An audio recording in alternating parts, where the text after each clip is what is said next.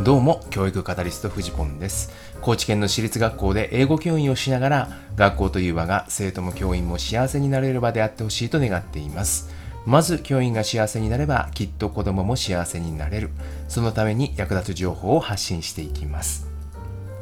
おはようございます。え今日は7月21日水曜日の朝ですね。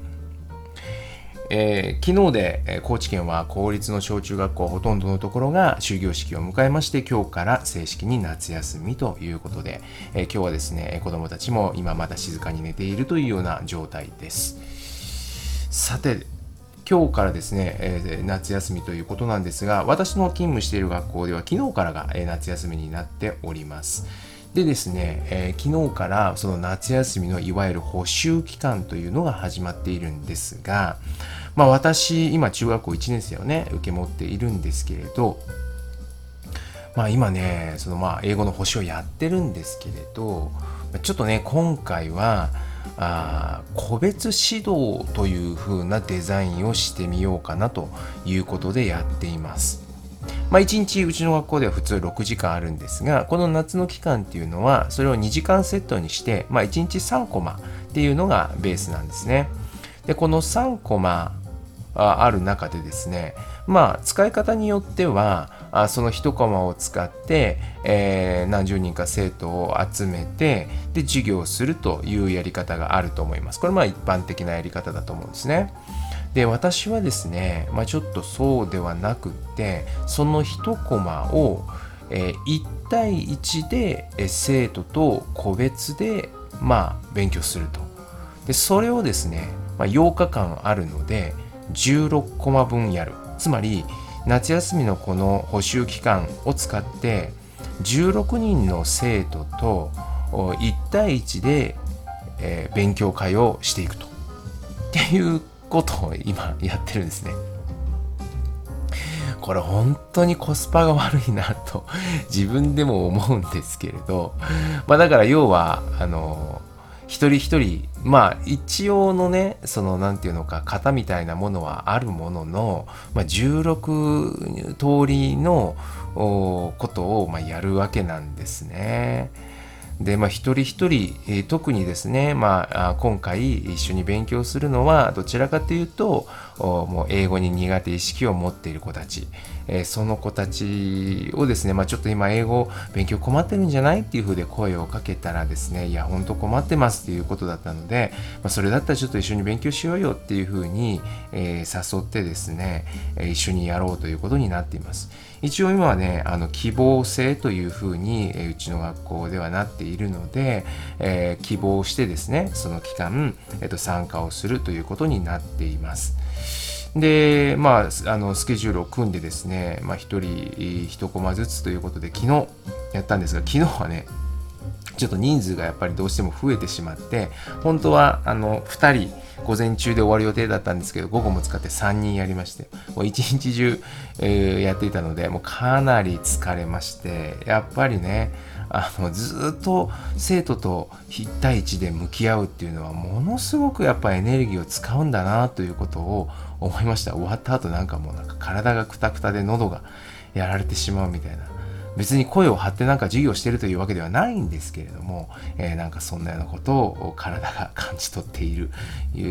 いうところです。えー、今日はですね、えー、2人、えー、やります。えー、ね、やっぱりなかなかあの英語がね苦手意識を持っている子たちなのでなんとかねいやあのこういうところはできるようになったよねこの1学期というところをやりながら、えー、前を向かせつつ、え、こういうような勉強方法をやっていったら、え少しでも伸びるんじゃないと、まあ、たったね2時間なので、え多くのことはできないんですけども単語ってこうやって勉強したら覚えられるようになるんじゃないとかっていうのを一緒にねやっていきながらあちょっとできたじゃんというふうでね励ましたりしながらえー、文法なんかもね、え、できていないところまでもう最初からね立ち戻って一個一個チェックしていく。それこそねお医者さんの問診みたいな感じでね、え、やっているんですけども、えそういうのをやっていく中であここ分かってなかったよねっていうところを一人一人探り出していきながら当然ですね理解に差はあるので、えそれぞれにですね、え出していく処方箋というかメニューみたいなものもまあ違ってきているんですけれど、まあ、そんなやり取りを楽しみながらですね今のところ、え順調に進ん進んでおりますのでなんとかこの調子でこの補修期間乗り切りたいと思います。え昨日は帰りにトローチを買って、え帰ってきましたが、えなんとか今日からも頑張っていきたいと思います。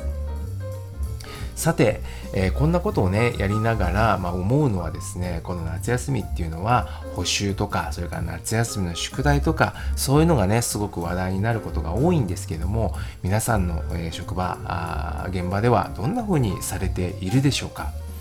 夏休みの補習宿題いっぱいやるよっていうところもあればいやうちはそんなにやらないなっていうところも、えー、まあいろいろあると思うんですけれどもこれねよくあの聞くのはねその親目線でいくと宿題だったり補習っていうのは先生もどんどんやってくださいって言われることの方が多いんですよ。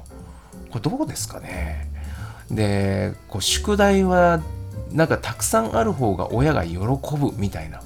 ところがねやっぱちょっとあるんですよ。まあ、逆もありますよ。そんなたくさん出さないでくださいという親もたまにいるんですけど、どっちかっていうとそっちの方が少数派で、あのもうどんもううちの子なんかどうもやらないんで、もうどうぞあの宿題たくさん出しちゃってくださいとか、補習やってやってくださいみたいな、そういうふうに言われることの方が多いんですね。なので、え補習をやったり、え宿題をですね、えたくさん出したりすると感謝されることが多いんですね。で子どもたちの目線で言った時にですねこの補習であったり宿題っていうのはどう捉えられてるかっていうと、まあ、もちろんですねえー、っといやそんなあのたくさん出さないでとかっていうふうなことはあるんですけどでも一方ですよねその自分の成績が伸び悩んでいるというところからすると先生補習やってくださいとかねえー、まあ、宿題がめっちゃ出してくださいっていう声は実はそんなに多くはないんですけど補習とかに関してはやっぱ先生やってくださいみたいな風で言われることが多いですね。でなので補習とか宿題とかっていうのにをしっかり、えー、こっちがね準備して出すっていうのは親にも子供にも感謝される。っていうか評価されるっていうんですかね。そしてなんならですね周囲の同僚にも評価されるんですよ。これ面白いと思いますねこの力学。補習や宿題をちゃんと出すっていうのは親にも評価され同僚にも評価され子供にも評価されるんですよ。悪いことないんですよね。どっからも咎められることは基本ない。という中で実は見落とされているものというのがあるんじゃないかなというのが僕の意見です。それは何かというといわゆる子供の主体性自ら学ぶ力です。これね本当にここのところ見落とされがちだと思うんですけど、まあ、補習にしても宿題にしても基本与えられるものですよね。なので子供からしてみたら与えられるものをこなす力っていうのはついてきます。ところがこれをですね自分に今こういうものが必要だからこういうものを勉強しなきゃいけないなとかこの間これやって失敗しちゃったからもうこういう思いはしたくないからこういうことを次はやっていこうとかいうようなそういう思考には子供たちっていうのはなかなかなっていかないんですよね。なので僕はねこの生徒の主体性とか自ら学ぶ力っていうのは失敗とセットで育まれるもんじゃないかなというふうに思っていてでそのためにはねある程度の間っていうものが必要じゃないかなと思うんですよ。でこの間っていうのをきちんと開けてあげるためには結構勇気がいるんですよね。それはなぜかというと先ほど言ったように親にも子供にも同僚にも報酬や宿題やった方が評価されるからです。だからこれやらないっていうことはむちゃくちゃ勇気がいることだっていうことですね。ここポイントだと思います。なのでなかなかやれないんですよ。でもそうした結果僕らは生徒の主体性や自ら学ぶ力っていうのがどこか置き去りになっていないかいっていうところは常に私たち、えー、心に留めておかなければいけないことなんじゃないかなというふうに思っています。いかがでしょうか？何かの参考になれば幸いです。それでは今日も一日頑張りましょう。走り出せば風向きは変わる。ではまた。